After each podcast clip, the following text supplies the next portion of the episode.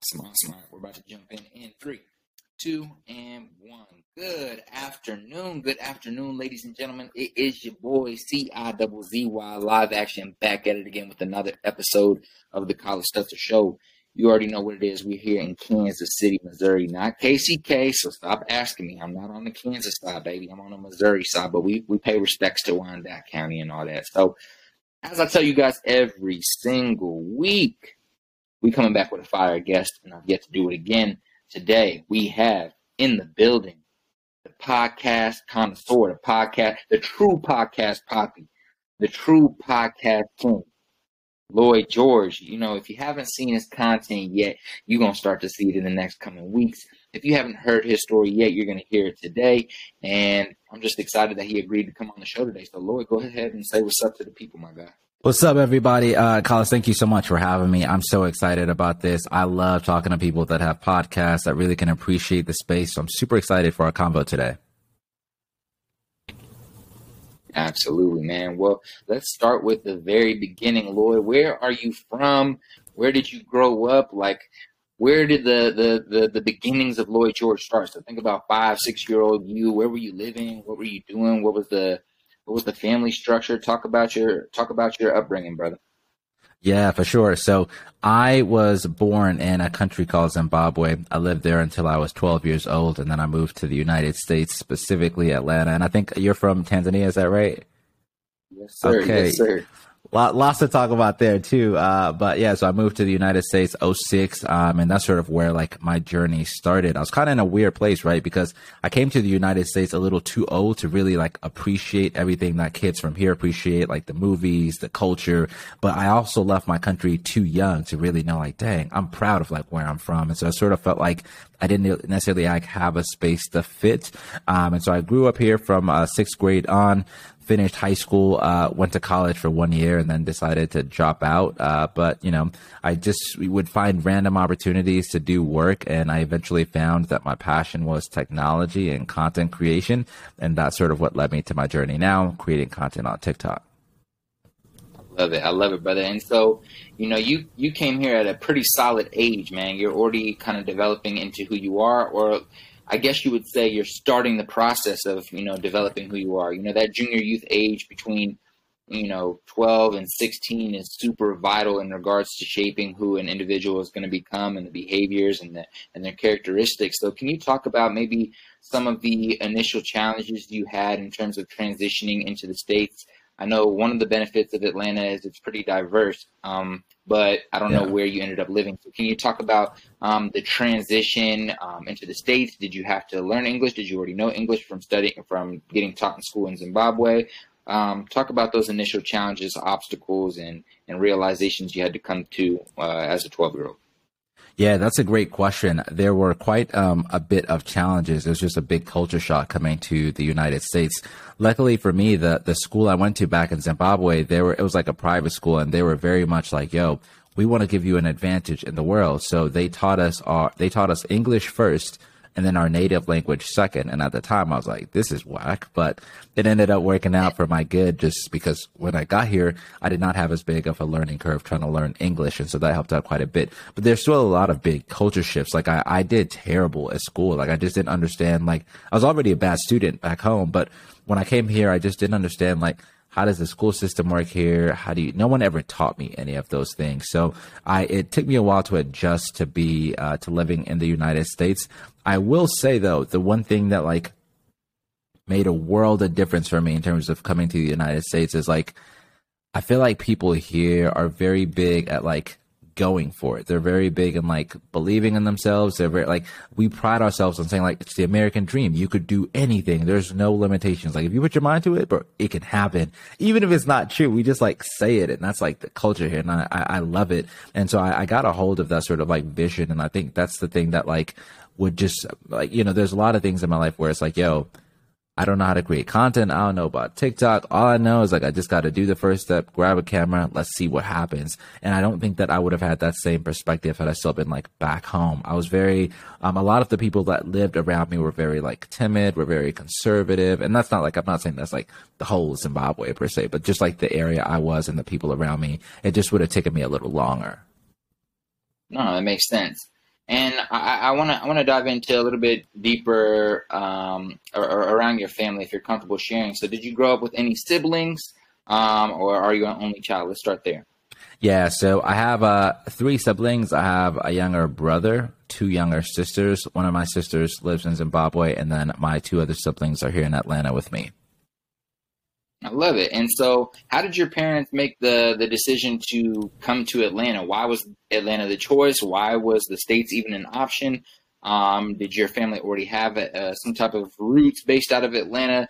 Talk about why Atlanta ended up being the choice, and you know maybe you know how grateful are you to end up in Atlanta? I feel like as a Kansas Cityan, although I love Kansas City, when I think about Atlanta, I think about um, especially over the past ten to fifteen years, like cultural melting pot um, becoming an entertainment hub. Um, I've heard a lot about uh, uh, you know large communities of Africans, more from West Africa, but large community of Africans moving into Atlanta and having yeah. communities there. So, talk about how Atlanta came into the picture and what your parents um, were doing that led them there. Yeah. So like where I'm from in Zimbabwe, like if you get the opportunity to go to America, you don't even ask questions. It's just like everybody wants to come, right? So it's like it's not even like if if I told someone back there like, yeah, we're going to America, they would not even ask why. They just say like, oh, that's you're so lucky, you're great. Um, and so like I felt like my parents would consistently talk about like, yeah, we're gonna go to America one day, we're gonna live in America one day. We like they said it so much that like I just even if we didn't have like the logistical like uh, resources to get here, in my mind it was just like I don't know how, but one day I'm gonna be in America. Um, and so when we finally got, my mom got a job in Zimbabwe at the American Embassy, which made it a little easier to come here. Um, and I think my dad just chose Atlanta just because we had like a few family members that lived here, but also to your point, it's an amazing place for an immigrant, right? It's not too extreme. Like it's not too hot. It's not too cold. It doesn't snow right? Like it's not too, um, even just like the people, like it's super diverse. So it's not like a culture shock in that regard.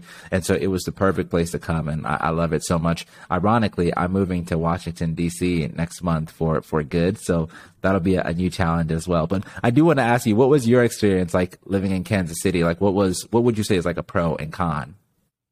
Absolutely. Yeah. I mean, I have a little bit of a different experience because I am the only child of eight children that was actually born here. So um, everyone else was born in Tanzania and then came to came to Kansas City. But you know, for me, the the interesting thing about Kansas City and the and the area I grew up in was, although diverse, people were always uh, it, it's more diverse in regards to you know black people, black Americans, white Americans, and then mm, uh, like Latinos, right? So there wasn't many people from outside of the the country or with the with the there wasn't much international. So really, I was kind of popular for saying that I'm from Africa I'm from Tanzania. Like a lot of questions, oh, what's it like?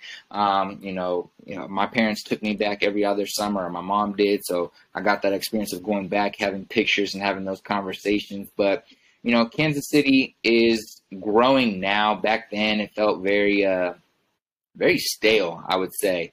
Um, you know, it felt like nothing was coming out of here. We didn't. There weren't too many popular um, celebrities or successful people that were talked about a lot on TV or in the news that gave you hope that there was something great you could do coming out of Kansas City. Mm-hmm. Um, it was very much, hey, when you graduate, you're either going to the military, you're going to end up like everyone else working in the factories, the meat factories, or uh, the car factories um, across, you know, the Kansas City metro area, um, or you were, you know, that's pretty much the the two things. Yes, some kids will go to college, but they just end up coming back and becoming a teacher. So, you know, not that that's a bad thing, but you know, for me, it was uh, felt like I was, I don't know, an outsider from the perspective of I got the experience to really travel the world because I got to yeah. go to Africa all the time. So I had this uh, broadened um, experience, and, and, because of my religion, I grew up around diverse cultures, a lot of Arabs, a lot of Persians. So I always felt like this might sound uh, egotistical, but I always felt like I had more information than my friends did, and I just wanted to share it with them. So I was yeah. all about trying to my friends to the experiences I had, whether it was taking them to some of my religious events, not for the religious purposes, but so they could see people from other cultures and try different foods. Um, yeah. Trying to make sure they came over that they ate my mom's African foods and they interacted with my parents. um, showing them videos and photos when I would go back to Africa, sending it back home, or emailing them videos and photos, or sending them through Facebook. Just really trying to expose the homies because I knew if I didn't expose them, um, you know, to the outside, it might it might lead them lead them down the same path some of their older brothers or older siblings or parents went down, which often ended them up stuck in the city or dead or in jail. So, you Yo, know, I I, I, lo- I really love that. I had Yo, do you feel like um I, I listened to one of your other episodes where you were talking about going back frequently and, and I, I do agree like a lot of that is attributed to like African moms because they be they be making it work, man, from like the budget standpoint, running the house, so on and so forth. When I and I know you mentioned you went back like every other year or every year. Did you ever feel sort of like um like survivor's guilt kind of like yo like you're you you're in the United States you have this amazing opportunity you get to like go back but then there's people there that may not have you know the same like luxury or privilege or opportunity and it sucks like it sucks like yeah I mean like being the one of your friends that got to go to America and your friends are still back home. What like how do you handle how did you handle that Yeah, I wouldn't particularly use the, the term survival scale. I, I heard that from a lot of, you know, I've had a lot of different uh, people on the show um, from African background and from different countries across the continent of Africa who've mentioned that. I even had a conversation at the club last night um, with a dude from from Cameroon who was talking about why it sucks when he goes back because he just sees like all the potential, but he's like, I only can have so much impact. But you know, for me, actually, my experience going uh, back and forth to Tanzania was uh, was was interesting because there's this dynamic when you're in the states and you're mixed. You're like people. Some people look at you as like white, and so they try to treat you as like like a like uh, you're from the white community, so they'll say like ignorant things about black people around you because they're like, well, you're not full black, but then you're around the black people and they don't totally accept you, so you're not fully accepted from the white people, not fully accepted from the black people, so you kind of feel like you're kind of an in between, which can sometimes feel like you're not wanted or you don't know where you belong. And then when I go back to Africa, it was the same thing. I would think I'm gonna go back home. I'm like, all right, I'm going back home. I'm going to my people. When I came back home, they're like, nah, you like a white American. You know uh, yeah, yeah yeah it was such it was such an interesting dynamic. I actually didn't feel accepted in either community in the states or in Africa. So it was, it was always interesting and always wanted uh, you know forced me to kind of explore where that came from. Like you know what happened in the past during colonialism or during you know uh, you know the slave trade. Like what all these things that were happening in both Africa and America and slaves and and uh, you know how America's portrayed in Africa and you know how black people in America think they're going to get accepted when they go back to Africa. And then my sister, my older sister, just came to the states for the first time like two years ago, and seeing her culture shock meeting Black Americans. It's like it's always been such an interesting experience. Um, Yeah. because I never, yeah. Uh, that that's more of my thought. That's more of my experience and what I thought about a lot going back home. Not so much about survival's guilt. If anything, there was a little bit of a motivation. Like, man, I can't wait to get my money up in America so I can go back and invest in Africa. That's more Yeah. more my feelings. Just Yo, that's dope, man. Facts. I was at uh podcast movement uh this past week, uh, which is a podcast conference, yeah, in Dallas. Um, and I, I literally only went to two panels, and both of them were just sort of like podcasting in Africa, and it was like it was so inspiring, man. Like I, like I want to get more involved, and I need to get more involved, and I kind of felt a little bad because it's like, yo, I'm literally from Africa and I'm I'm I'm not educated. Like how can I expect like other people that are here that are investors that are at Spotify that are all these brands to like pay attention to Africa when I'm not even like doing the research that I need to be doing to get informed. So it was just inspiring. It was cool to see, but I I agree, man. I definitely we need to be going back and investing. Hell yeah! And there's so many opportunities, and the, and the reality is sometimes you got to leverage the the the the power that you have in a good way, and I mean that this way. So my brother's an artist. Um, he makes music, makes Afro beats, makes Amapiano. Um, you know, he's he was born in Tanzania, but primarily raised in America. But he's made it a point to learn the music, learn the culture, try his best to learn uh, Kiswahili because my mom always spoke Kiswahili to the older kids, but the younger three. So there's like the older five and then the younger three. Um, so like the younger three always English, the older five always Kiswahili. So and plus they were older when they moved to America, so they got a latch on the language. But my brother Greg, he uh, really tries to learn the language, and you know he's done well here in the states and stuff. But when he go when he went back to Africa recently, um, he's like a you know got all the opportunities kids in Tanzania are trying to get artists in Tanzania like trying to get on these big radio shows trying yeah. to meet some of the biggest, going to the biggest record labels, trying to meet some of the biggest producers. And just because my brother's from the States and he's African and he's trying to show love back to Tanzania and he's trying to learn the language and trying to still stay in tune with his culture, they just automatically gave him, you know, mm-hmm. so much energy and respect. Like he got on the radio shows all across the, the, the, the country. He was like meeting with some of the biggest producers and pulling up to the cribs, the biggest producers. And it's like podcasters like like us we can probably do the same thing. You know what I'm saying? Like, yeah.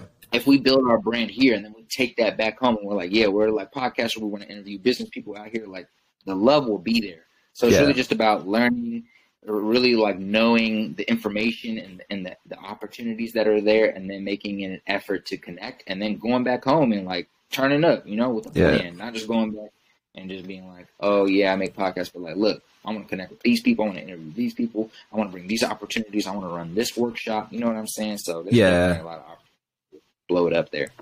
Yeah, I love that. Yeah, but but I want I want to talk to you about uh, content because that's kind of how I, I, I found you. So when did this uh, when did this you know energy to start investing a lot of time into creating po- informational podcast content on TikTok. And I'm sure you create elsewhere, but I've just seen so much content from you on TikTok and so much informational content and, and valuable and like and quick and snippet. Like it's like you almost mastered the game. So like when did this uh when did this interest in creating content around podcasting happen? And how have you learned how to make quality content and you know, you know, I know like when I go look at my videos, I always compare in good ways. Like I always appreciate what people are doing. So I'll go look at some informational content I try to create, and I'm like, oh, my video is like freaking 37 minutes long on TikTok. It's supposed to be a snippet, and I go watch yours, and I'm like, oh, okay, I see how he smoothly shared that information, real smooth and, and quick. So I know this is an extended, long ass question, but all I'm trying to ask is, you know, how did uh the interest to create content uh come about? What year yeah. did you start getting serious? That's a great question. And I'll break it into two ways. There's sort of like the interest and then there's like mastering the skill. And so like the interest has always been there. I've wanted to do this. Like I wanted to create content in some capacity for like the last three to four years. Honestly, I was just like afraid to do it. And so it took me like three years to like overcome that fear of like, dang, like I, I can do it. Like, okay, like dang, I see them doing that. thing. that's cool. Like I want to create too. Like, um, and so December of 2021 is when I said like, you know what, like I'm going to do it.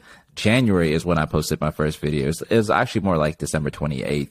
Um, and so from that point, from like December to March, I was literally like practicing, trying to find my niche, trying to figure out what I should talk about. And so if you go to like my earlier TikTok content, it's literally me just sort of like trying to find my space. I'm talking about like random stuff. There's no like theme. I'm just kind of like, I'm talking about banks, finance, tech. I'm kind of lost. But March is when I say like, dang, I actually really like talking about podcasting. I think that could be really cool. Between March and April, just in me figuring out like what my lane was, I literally went from like maybe 800 followers on TikTok to almost like I think it was like 6,000 maybe just in like that 45 day window. And so that really shows the value of like picking something specific to talk about. Um, and so after that, I kind of knew like, okay, cool. I got something. Like I, I have a lane. I know what I'm, I'm talking about. Now I just need to figure out how to like get good. Um, and TikTok is a very weird platform in the sense that like it changes so fast that literally like every single week I'm trying something different. I'm trying something new. Um, and I, I like that about it to some degree, but I think that's helped me get a little better at TikTok. And I've paid for like lots of different courses just to see like what are other people doing? And I think the common consensus is like nobody knows what they're doing. Everybody's just trying new things, and sometimes they work, sometimes they don't. And so you have to be kind of comfortable with that mind, mindset and perspective. And it's like it's weird seeing my wife get into creating content now, just because there's like a lot of like I literally see myself in her when she's like saying things, and you have to kind of feel like. I'm okay looking like a fool on camera. I'm okay like trying new things and them failing That's cool. I'm okay with like this video flopping. That's cool. Um, and the more you're like that, the more like shots you take, the better you'll do, the better outcome you'll have, and the more successful you'll be. I love that. I love that a lot. I think uh, I think that's what holds the majority of people back is just that fear of um, not being as amazing as these other content creators that they've been consuming, and they forget that you know it's kind of like that saying like stop looking at somebody's chapter thirty one when you're in your chapter two, you know, yes. and so it's really I think people get caught up, you know, that that mindset can be applied to literally every industry. So same thing with podcasting. So many people I talk to or you know consult with they're just like hey uh, you know i've been wanting to start one for three years so why haven't you and it's like well i just want to make sure that everything's good I, I don't quite know what to talk about yet you know things like that and although i kind of understand the reality is when it holds you back for that long you kind of just need to start and say fuck it on like if it's going to be you know the most top tier content or top tier video quality like yes, you should grow along the way and get better, but at the end of the day, just show up and be consistent. That's what I tell people. Like, some of my episodes are well produced. The audio is awesome. The video is good. Like I got some good, uh, uh, you know, micro content that I posted, and a lot of them are just I recorded it, I put it out, and I right. and I cut up a clip on my iPhone using just my iPhone. I didn't even use an app or any editing or anything. You know what I'm saying? But at the same time, while you're over here sitting about how you're going to make the best content ever, I'm on episode 160. You know what I'm saying? So it's like you gotta gotta put that volume out there, learn as much as you can, and just stop getting in your own way. And I love that's kind of me where I'm at right now with TikTok. I've overcome the that thing with with podcasting, but now it's like, hey, with content creation, I really just need to stop trying to be perfect and need to just go out there and just share whatever's on my mind, and I'll get better. You know. Yo, so. that's so funny that you say that. I I took the same approach. It was like, yeah, okay, let me start with podcasting let me do this for like a year. Okay, good. Like I've been, I'm, I'm at, I'm at least creating some content. Like it's, it's, it's a start. Okay, great. Like let me get onto TikTok. Great. And let me like keep adding and expanding. But it just starts somewhere and start creating. And I wish that's what someone would have told me. Like when I first started, just like, yo, you have no idea like how getting on TikTok or whatever platform you choose can change your life. I've literally got job offers just off of creating TikTok content. Um, the idea that people like, pay me to create videos is the most bizarre thing. And it's like, you'll be surprised like how soon someone will offer to pay you or what opportunities you get just from like starting, not even from being good, just like putting yourself out there. No, that's real. That's real. And and you know, for for people who are listening right now, put yourself out there in conversations you're having too. I think one thing I've noticed is maybe not I may maybe I haven't been killing it on the content side, but I'm definitely not scared to talk about what I do and share my stuff when I'm out and about. So I'm definitely at a lot of events. I'm always at entrepreneurship events. I'm always at uh, business events. I'm always like out here meeting people at the park or at the mall or at uh, listening parties. And I'm always having conversations and trying to focus on the person I'm talking to. But no matter how hard you try to stop, not talk about yourself, people want to know about you too when you're invested in learning about them. And I ain't scared to share. I'm like, look, I've been doing podcasts, what I talk about. This is how long I've been doing it. You know, I really enjoy it. And then next thing you know, people are like, hey, you know, I actually work for the, you know, I don't know, the health department, and we're thinking about starting a podcast. Would you be interested in consulting? And then you're like, oh yeah, just let me take your business card, and just like opportunities like that. And you weren't even at a event to talk about podcasting. It was about hip hop. You know what I'm saying? Yeah, so, exactly.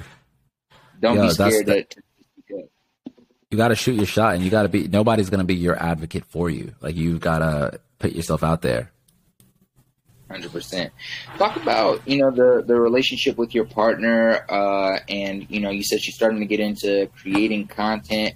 Was that on her own? Do you feel like she, uh, or like was there a dynamic where you were like you need to create content, or like how did you approach that um, with your partner? I know with, with me and my partner, sometimes I'll be doing something and I'll feel like this internal pressure that I have to share this with her and that she has to be doing this too and I know that's not always the best mindset. So just I don't know if you get what I'm getting at, but like how do you explore those conversations around creating content, the value of content, value of podcasting, and having those conversations with your with your partner?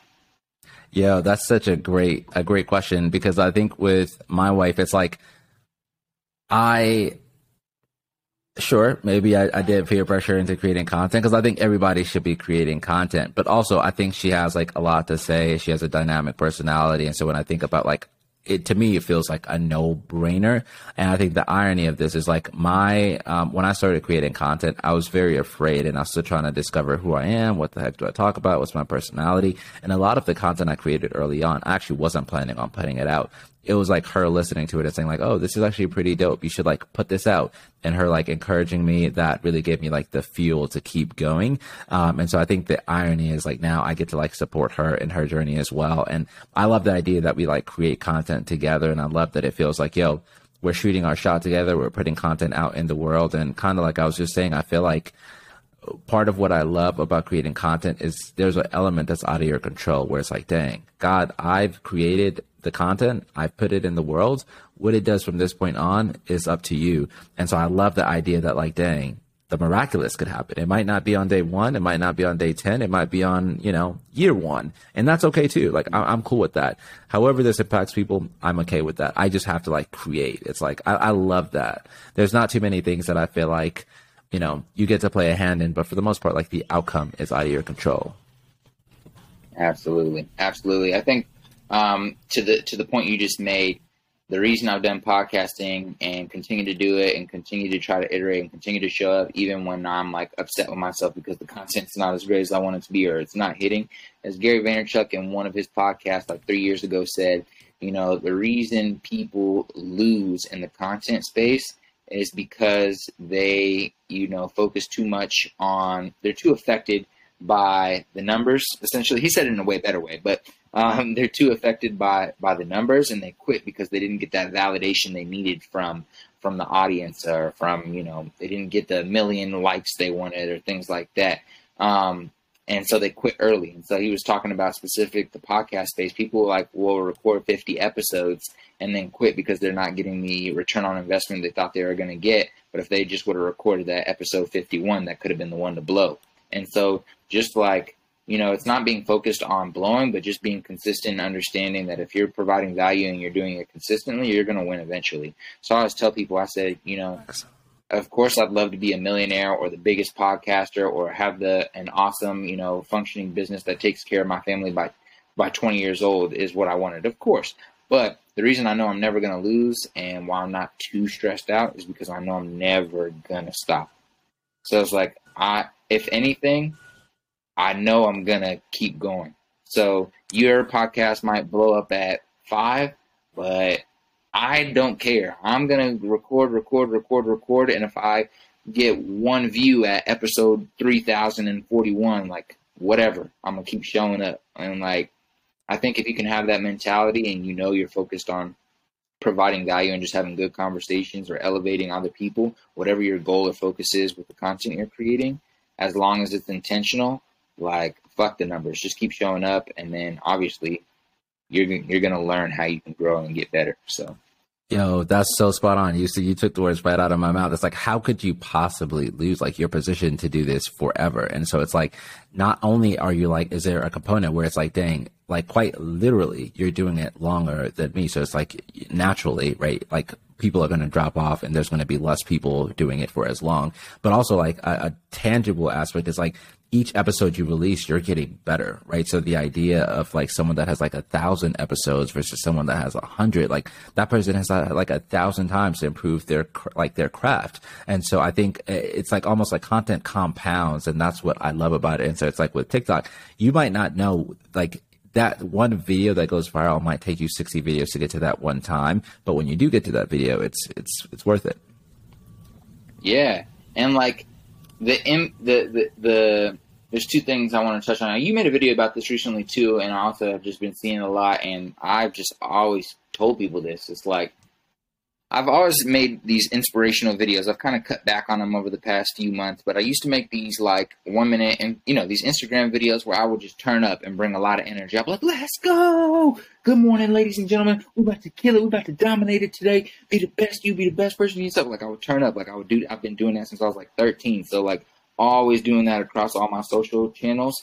And sometimes, like, you know, nobody will watch it, nobody will respond. But then, like, once every like six months when I'm like thinking about like stopping making videos, somebody hits me up and they're like, bro, those helped me through like every day during this depression period. Like, can you please keep making them? Or somebody will randomly send me a text and be like, hey, can you make me a personalized video? I'm really struggling today.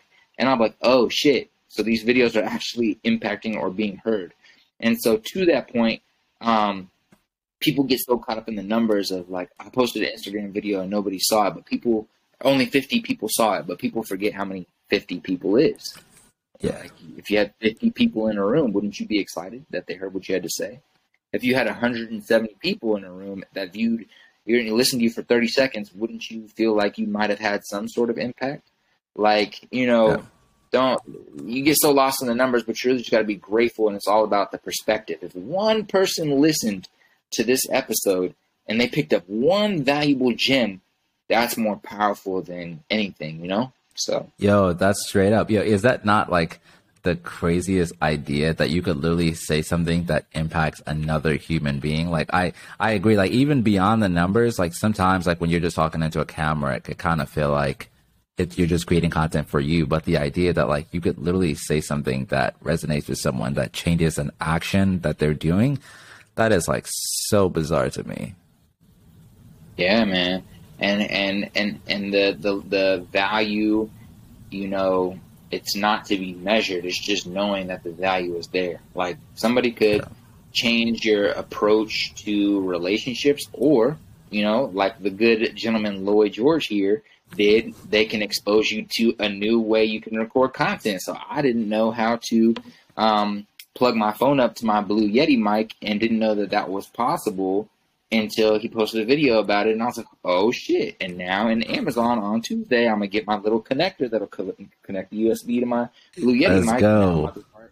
That content and be like, "Yo, a little bit better audio quality." I just like the way the videos look when you have a microphone and you're talking to your your iPhone camera. I just like that, so.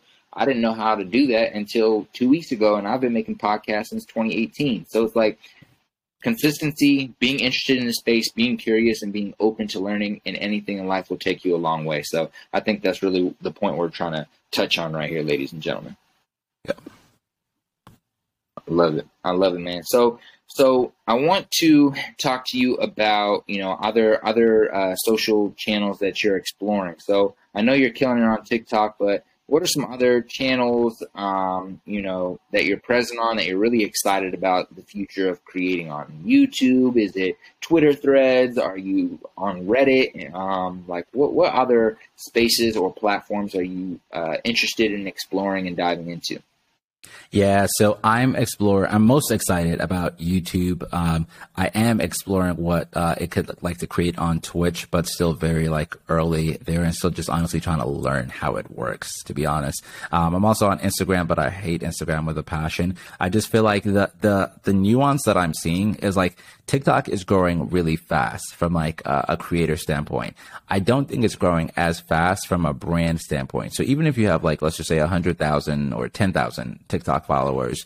Um, and technically, you should be able to monetize that and get paid for your content now to collaborate with brands. The challenge is brands aren't onboarding onto TikTok as fast. And so if you are working with a brand, the first thing they're going to say is like, what's your Instagram? Right. So it's like you have to figure out some way to get your followers from TikTok to Instagram. And that right there is a challenge in itself. Um, I love the, the, the, uh, like, the opportunity that YouTube has to be a little more consistent than TikTok. TikTok literally changes their algorithm every like two to three days. So it's, it's very unpredictable, which, you know, makes it difficult to monetize it. And so I've been looking forward, I've been creating content on YouTube and I'm looking forward to doing a lot more of that. What, what platforms are you on, by the way? Yeah, I, I'm actually interested in YouTube as well in, re, in, in relationship to, you know, the podcast. Um, I think that, video content is just so amazing. I, uh, I mean, I'm very biased. I spend a lot of time on YouTube listening to podcasts and watching, you know, you know, financial advice, investment, business stuff, and so I'm kind of interested in creating um, more in-depth videos. Um, both on the podcast side is probably where I'll start, just because that's where I have a little bit of knowledge. But I'm definitely interested in kind of uh, what's it called, uh, tracking or filming. Um, my business journey um, with with some of the businesses I'm working on, and then turning that into some cool and interesting, uh, insightful YouTube content. So that's where I'm most excited.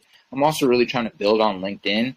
Um, I love talking to founders. I love talking to business owners, and so I'm interested in figuring out how I can um, create content, maybe in the lane of podcasting, but really just figure out what value I can bring to the LinkedIn space in re- in regards to business owners, um, and and just have some good conversations. So those are two spaces I'm really interested in.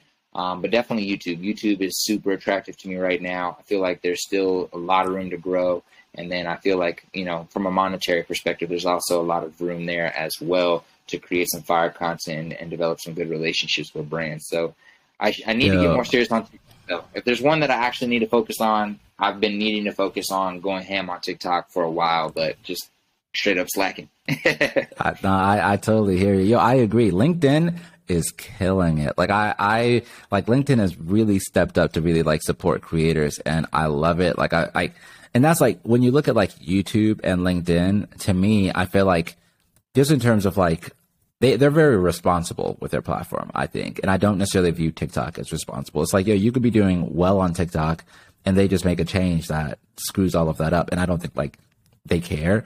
Um, but YouTube, it's like even just seeing like how visual they are, how much they talk about the algorithm. It's not like some deep dark secret. They're like they want you to excel. They want you to know how it works, right? Um, and I love that. Same with like LinkedIn and their commitment to like you know their creator program, their creator accelerator. They're just I, I I it would not surprise me a year from now if like LinkedIn was a big place for like creators and less like recruiters per se. I love it. I love it. That that makes me want to ask you a question, and and this will be one of my final three questions. I know I know we're uh, getting up there on time today, but um, what uh, you know, what are your thoughts on, or how important is representation to you? You know, when we think about creating content on these platforms and becoming, uh, you know, a leader, uh, a powerful individual on these platforms. I think I would love to see more black and brown people. Luckily enough, on TikTok, we have the good gentleman, uh, Khaby, I think is his name. Um, yeah. The, yeah, the, the silent guy. I love him. He creates amazing content. And he's obviously been killing it in the space and finding other opportunities um, outside of TikTok or through TikTok, through his content creation on TikTok. So I would love to see like the top 10 YouTubers, like having a, a little bit more representation of, of women and black and brown people. Um, same thing on LinkedIn. You know, there's a lot of awesome creators, but I would just love to see more black and brown people on there. But can you talk about how important representation is to you and, and where, where you see its value in the content creation space? Yeah, you're absolutely right. I think it's like representation on every level is important. On a sort of like macro level, I think it's important because right now we don't have our own platforms. Like we don't own our own platform. So if you work for a popular TV show or a news station, you could say something you really believe and get fired, right? And so I think we need a space where I can go, I can hear Collis's thoughts and I can hear, you know, what he thinks about something that happened with no filtering whatsoever, just straight from like him to me. Um, and so I think, you know, over the next like five to 10 years, I hope we see more like, like over the last year, it's bizarre to me that I like turn on CNN and they'll be like saying uh, reporting on a story but their source will be a podcast episode. That is like the most bizarre thing to me that this large broadcast is referencing something that first came out on a podcast episode that's crazy, but it's it's really cool. Like we need more more um, things like that where people can you know have platforms that they own so that they're unfiltered. On a more micro level, you know, I think seeing more Black creators like Khaby, seeing more creators in like the top ten at YouTube, uh, uh, it just creates a visual for aspiring you know creators like myself and you and some of the younger creators just to at least know like, dang, if they did it, like I can do it too. Like that's that's really cool. Um, and so I think we need it both on a micro and macro level. How we get there, I think, is is the challenge, and I think where a lot of people uh, disagree. And you know, my approach is just sort of like, yo, we need to lower the barrier for people to create. Like right now, um, if you want to start a podcast, you need well, you don't need, but most people would want a, a, a laptop, a microphone, hosting. Um, you know, we need to figure out ways to lower that. Just like how on TikTok you could just like easily pull out your phone, bang, you're recording. It's it's a lot easier, uh, and so I think we need to lower the barrier, and we also need to give people opportunities. LinkedIn is doing a great job of this. They have like an accelerator where if you get in, I think you get like 12k or something. So it's like we need more things like that. And HubSpot as well. Their HubSpot yeah. HubSpot creator program that's um, getting ready to launch here shortly. I believe. I don't think it. I think it launched and you could apply, but I don't think they've like announced who who's uh, going to be a part of that bid. But I could be wrong. Um, I do want to uh, ask you to touch on you know what you just touched on just a little bit more in depth, primarily based off the TikTok video you made about you know maybe where are some opportunities um, that you know some young black founders or builders right now could explore um, or create in the podcasting space. So we have platforms like Anchor, we have platforms like Buzzsprout, we have Riverside, we have Squadcaster. So these are some spaces where people can try to look for opportunities to um, you know interrupt um, can you touch on that more in depth, especially that specific TikTok video you talked about um, in, in, regards to ownership and where um, you know some building could happen in the Black and Brown communities? I, hopefully, that question made sense. Yeah, yeah, it did, and that's a, a great question. I think naturally, right, like when we don't. So right now in the podcast space, we don't have enough SaaS founders. And a SaaS tool is basically a software as a service. So if any technology that you lo- you use online and pay for is a SaaS tool, we don't have enough of those in the podcast space that are run by Black people. Um, and so when that happens, like because there's not enough, there's just a lot of things that aren't accounted for because our perspective is not represented. And so that's like the first reason we need more like SaaS founders. Someone needs to know, like, dang, black people don't really like this isn't appealing to black people. We would have done it this way, and here's why. Um, and so there's just a lot of tools, features that I think the podcast community as a whole misses out on when black people aren't represented in the space. That said, I think black uh, founders, black disruptors, black people in tech should be heavily heading towards podcasting um, because, you know, even if you're not a creator, there's still a huge space and a huge opportunity for you to do something impactful in the podcast community. I think I see a lot of people that are in technology that are looking for a niche that's underserved or an area where they can create something that's needed. And the podcast space is filled with that. There's so many different opportunities. As it stands right now, it's like the podcast community is so new, it's still developing. But five years from now, you know, there'll be over a hundred different like technology tools that we can use for podcasting. I'm hoping that black people own some of those. Absolutely. I love that. I love that. And, you know, uh, speaking of, you know, some big media players or people in media right now or content creation of color, who, who inspires you? Um, I know while you were talking about uh, news, news companies and people using podcasts as their sources. Somebody that popped up in my mind was Earn Your Leisure. Um, seeing them on the news a lot, especially on the financial side of things, um, and, and, that's been really cool. So, who are some uh, you know leaders in the let's just say media broadly? It doesn't have to be podcasting, but in the media space that you are uh, looking up to, inspired by, who is uh, you know from a minority background. That's a great that's a great question. Um, so I think firstly, there's a, uh, a podcast called Colin and Samir. Uh, it's mainly on YouTube, but yeah. those guys are amazing. They do a great job covering what's happening in the creator economy. Honestly, I hope in the future they start covering more like brown and black like creators, which I know they said like is, is a priority for them, but they inspire me. Um, there's also like a, uh, a software, a podcast hosting company called Dystopia based in North Carolina. It is actually black owned and I got to meet some of the founders this weekend, um, Patrick Hill and his team. They inspire me. They do great work. And I, you know, I think what they're doing is very, very hard. And I think it's like impressive that they're like not only leading, like they're the, the, the features they're coming up with with their software are like leading the charge in the industry, but also it's like just being a black founder and, and a founder of color is like hard as crap. So they're doing a phenomenal job and, and they inspire me. Uh, and then lastly, I'm definitely going to have to put um, I, I, learned about a new software called AfriPods, AfroPods, and um, they're based in Nairobi, Kenya. Um, and I'm not even going to try and shout out people because it's like a whole team, but They're doing an amazing job. Speak about like people bringing their content to Africa, empowering the whole continent of Africa from like a creator standpoint.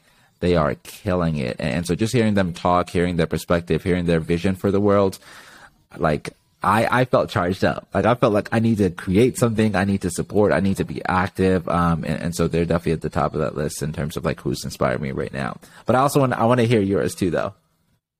Yeah, I love it. I love it.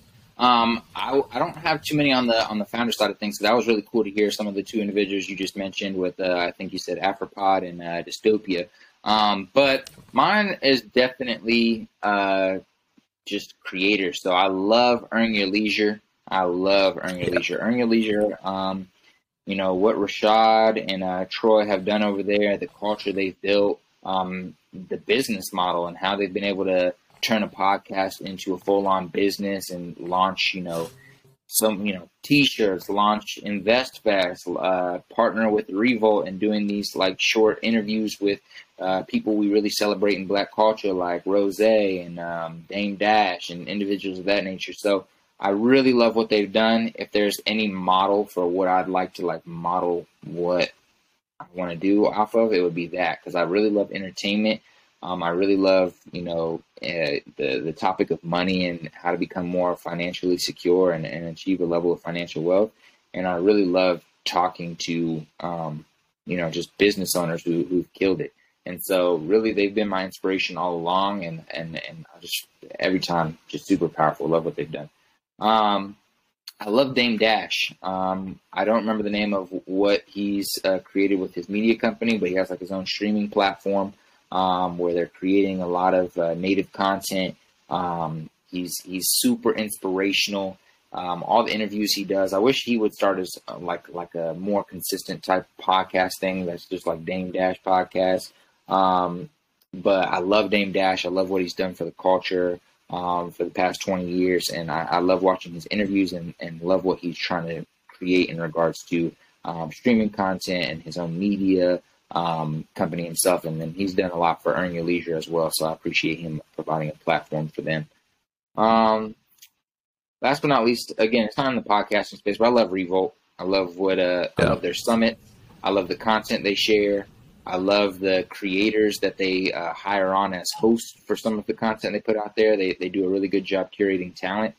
Um, and you know, I, I love the you know, like I said, the summits that they put on to allow black black uh, business owners, founders, creatives to come together to to create. I think those those things are so important. Those conferences, especially for the black community, like providing a space where everyone can come and exchange ideas, create connections. This is where a lot of co-founders are found. This is where a lot of CTOs are found. This is where a lot of uh, strong relationships are built that end up creating what is going to be some of the most powerful uh, media, some of the most powerful businesses that are going to, you know, carry us forward in our culture. So I love anybody who's, uh, you know, functioning in the conference space as well and doing summits and live events. So that's kind of like Yo, that's spot on. That's so dope we need like a space. Like I, lo- I love that. Like we need a space where we can gather and meet people and do all the things you just mentioned. And it's like the people creating that space. That's really dope. Absolutely, absolutely, man. Well, listen, brother, I really appreciate you making some time to jump on and have a conversation today. Um, you know, you know, and I know you're a busy guy. You're out there killing it. You're creating amazing content. I, am looking forward to seeing your wife's content. I know uh, you posted something a few days ago or maybe a few weeks ago saying she was creating her first podcast episode. So uh, I would love for you to share some uh, links with me after the fact. Or matter of fact, maybe we can put it in our description for the episode. So I'm going to ask you our final question for the day, and then I'm going to ask you to plug us with some links or some websites where we can find and uh, support you in your journey. So um, that, that that final question for you is: You're 110 years old. You've lived as long of a life as you've wanted to live. You've been able to accomplish everything you've wanted to accomplish, um, from kids to business to, to, to, powering, you know, the black and brown community, um, and everyone else as well, of course. Uh, um, but your great grandkids are sitting at your feet and they're looking up at you and they're like, Great grandpa, give me one piece of advice on how to live a good life, and this is the last thing they're going to remember for you, uh, of you. What are you going to tell them? That's such a great question. I I would tell them uh, the thing that I think has been most impactful to me, and that is that there are no limits to what you can do. Um, and as long as like you decide you want to do it and you put your mind to it, you can do it. Um, and I wish I knew that early enough. And that's something that I've had to learn as I get older. Um, and even to which, like, even now that I know that, the magnitude to which I believe it. Like, do I believe that like I can do anything as in like I can start a TikTok account? or do I believe that I can do anything as in like, dang, I could probably like influence a million people in the continent of Africa to like start their podcast. And so it's like, you know, whatever you set your mind to, you can do it. And there's no like age limit. There's no time. You could start immediately. I love it. I love it. That's beautiful, man. Well, thank you so much for coming on the show today. We're really grateful. You know, you didn't have to give us, what is it, 50 minutes of your time, but you did. So I really appreciate you, your time, what you're doing, the content you're creating. I think you're having genuine impact. And uh, I, I, just want to say, side note, I love your style. You dress really well. I love your voice. It's very easy to listen to. So just keep doing what you do. Keep being authentic. And before we sign out of here, go ahead and share where people can find you, support you. Um, if you have anything you're selling, feel free to plug that as well. And then um, we'll make sure to put some links in the bio as well. You know, I, I really appreciate that. And, and before I just uh, plug my social, I just want to say thanks for having me. It's like, you know, I think because I talk about podcasting so much, people just assume that like I, I know it all, but I like part of like why I love like interviewing with other people is I'm just constantly like every time I interview on someone else's podcast, like I'm just like, I'm just like peeking how they do things. I'm stealing things. I'm talking about things. I'm, there's just so much for me to learn. And even just as like when I was listening to your podcast, I was like, darn, this intro is so freaking good because you have you have Dame Dash and Jay-Z on your intro, right? I, I I used to. I just changed it, but yes, that was that was okay. the intro for a good like ninety episodes or so. Yeah, that was really really good. I, I liked it. Um, so I, I, appreciate you having me on and allowing me to collaborate in this way. Um, if you're looking to find me and learning to start your podcast, uh, you can find me on any social platform under Lloyd Not George, and that is the username. My first name is Lloyd, last name is George. So to clarify, the username is Lloyd, N O T, George. Thanks for having me. Absolutely, brother. All right, ladies and gentlemen, make sure you leave a five star review as that is the only way we can grow, but only if you genuinely enjoy the conversation. Sending you guys a lot of love. This is your boy, C I Z Y, signing out. Salute.